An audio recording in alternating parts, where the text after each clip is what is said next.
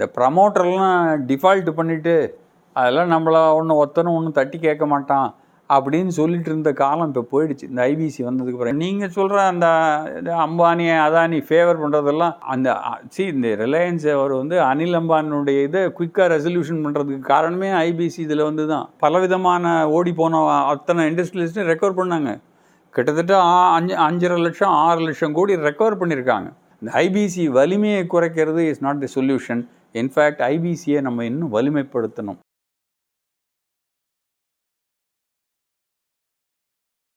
Sir எப்படி நம்ம GST demonetisation பத்தி ஒரு தவறான புரிதல் இருந்ததோ அடுத்தது பார்த்தா இந்த ஐபிசி திவால் சட்டம்.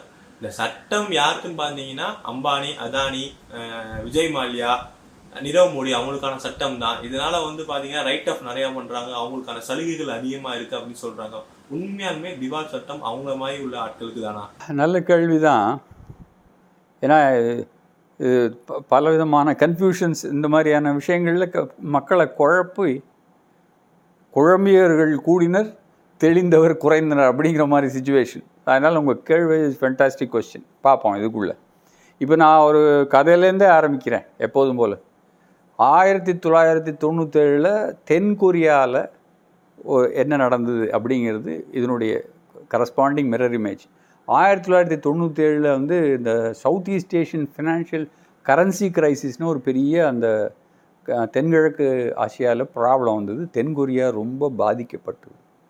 அப்போ வந்து ஆல்மோஸ்ட் கண்ட்ரியில் பேங்க் ஃபுல்லாக டிஃபால்ட் பேங்க்கு கொடுத்த கடன்லாம் எல்லாம் என்பிஏ ஸோ எல்லாம் டிஃபால்ட் ஆகி பேங்க்கில் பணம் இல்லை பேங்க்கெல்லாம் திவாலாகிற நிலமை.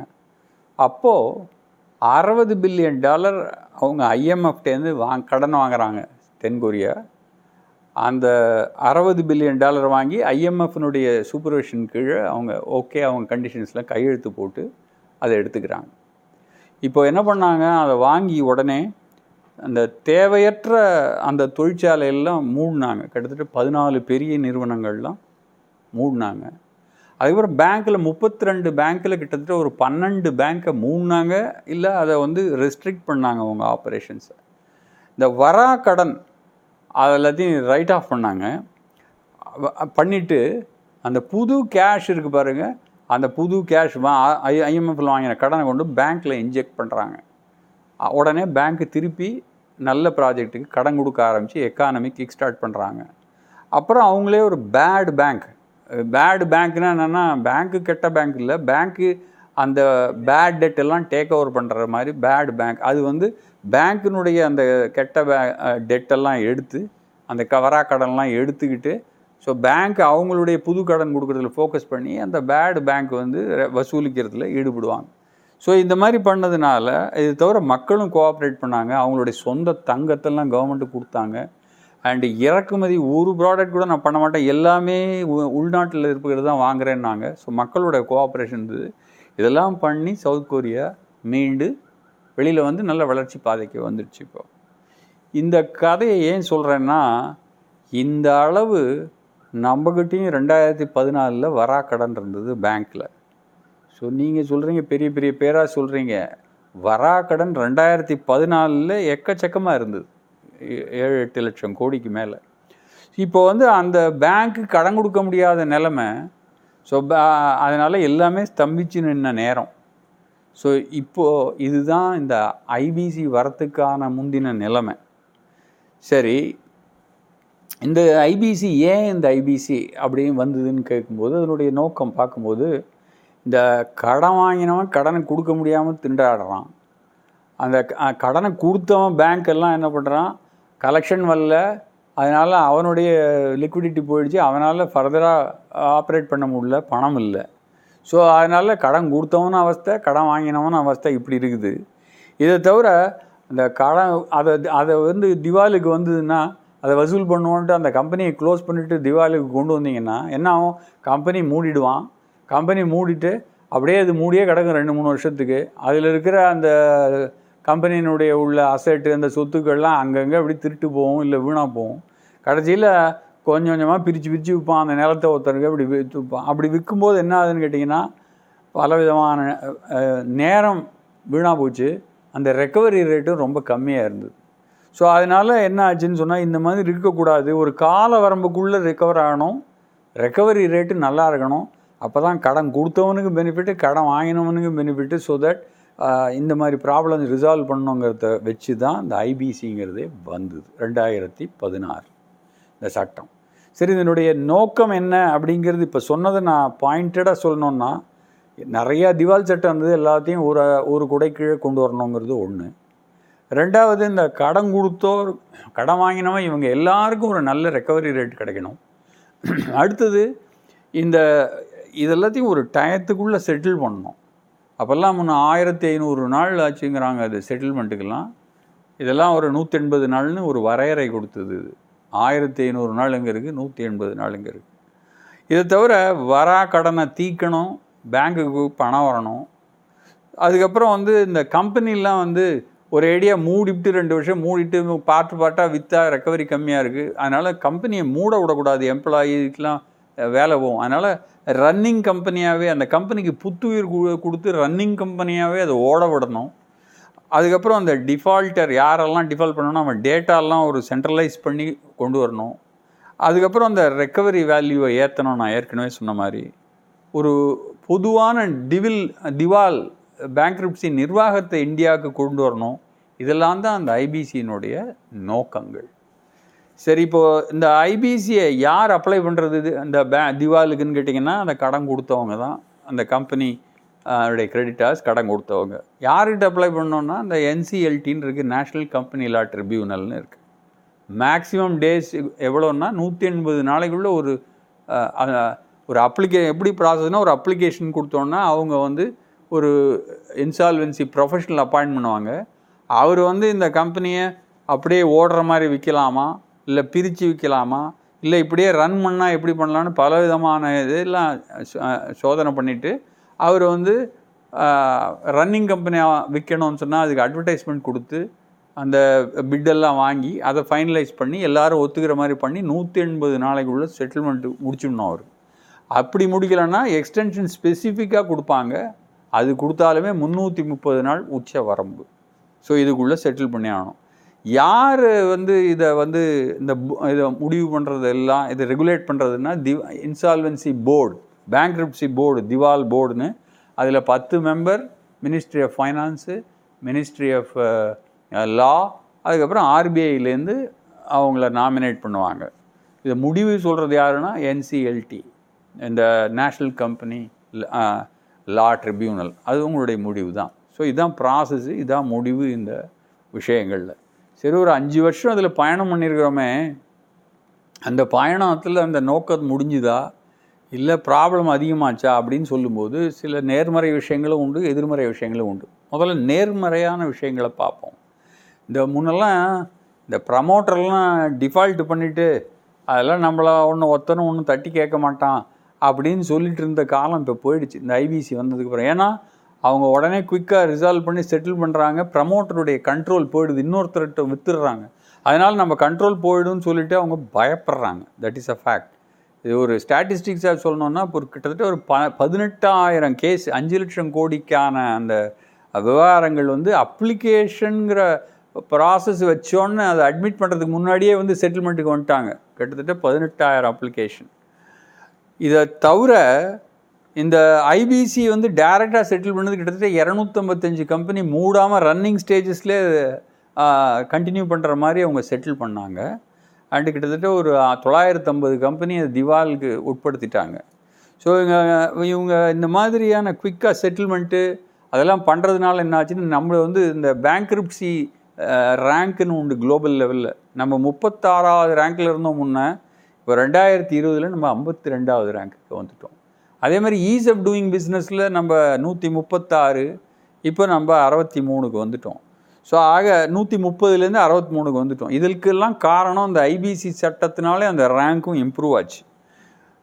சரி இந்த எதிர்மறை விஷயங்கள் என்னன்னு பார்த்தீங்கன்னா சில க சிலதெல்லாம் வந்து கிட்டத்தட்ட தொண்ணூத்தஞ்சு பெர்சன்ட் கட்டாகி தான் ரெக்கவர் ஆச்சு. அஞ்சு பர்சன்ட் தான் ரெக்கவர் ஆச்சு. ஆவரேஜாக அறுபத்தோரு பர்சன்ட் கட்டு. முப்பத்தொம்போது பர்சன்ட் ரெக்கவர் ஆச்சு. அதுக்கப்புறம் எழுபத்தோரு பர்சன்ட் கேஸ் வந்து எல்லாம் நூற்றி எண்பது நாளைக்கு மேலே ஓடிட்டுருக்கு. அது தவிர அந்த என்சிஎல்டியில் பிரசிடெண்ட்டே இன்னும் அப்பாயின்மெண்ட் ஆகலை. அதுக்கப்புறம் அதில் சாங்ஷன் மெம்பர் அறுபத்தி ரெண்டு முப்பத்தி நாலு பேர் தான் இருக்கிறாங்க. ஸோ இதெல்லாம் அந்த ப்ராப்ளம் எதிர்மறை விஷயங்கள். அது தவிர டிஜிட்டலைசேஷன் அப்படிங்கிறது இதில் நடக்கவே இல்லை.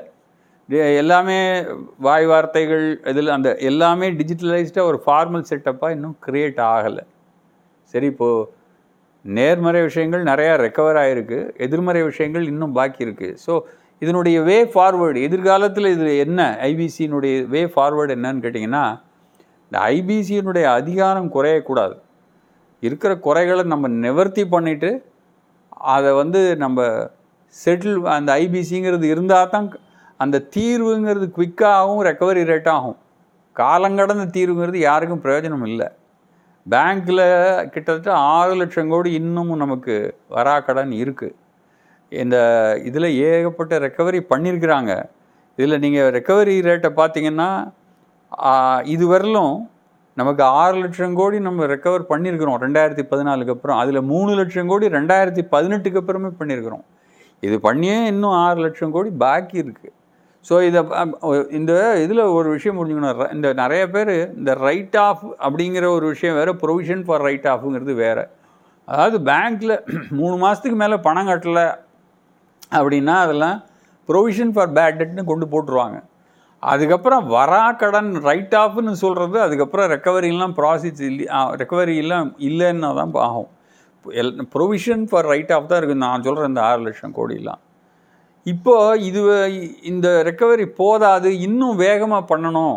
இந்த ஐபிசிங்கிறது ஒரு ஒரு ஸ்மால் ஸ்கேல் லெவலில் இருக்கிறவங்களுக்கு தான் பண்ணுறாங்க பெரிய லெவலில் இருக்கிறதுக்கு இன்னும் ஃபாஸ்ட்டாக பண்ணணுங்கிறதுக்காக இப்போ அந்த பேட் பேங்க் அப்படின்னு சொல்கிறத வந்து இப்போ புதுசாக க்ரியேட் பண்ணியிருக்காங்க National Asset Recovery Company so என்ஏசிஎல்ங்கிறத இப்போ ஏற்படுத்தியிருக்கிறாங்க ஸோ அதுதான் பேட் பேங்க்குக்கு ஈக்குவலண்ட் ஸோ அது என்ன பண்ணுன்னா பேங்க்கில் உள்ள வராக்கடனுக்கு ப்ரப்போசல் கொடுக்கும். அதை ஒரு வேல்யூ போட்டு எடுத்துருவாங்க.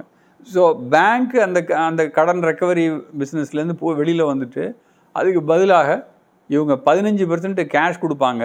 அவங்க டிட்டர்மின் பண்ண வேல்யூவில் பாக்கி இருக்கிற எண்பத்தஞ்சு பர்சன்ட்டு கவர்மெண்ட் கேரண்டீடு செக்யூரிட்டி பேப்பராக கொடுத்துருவாங்க.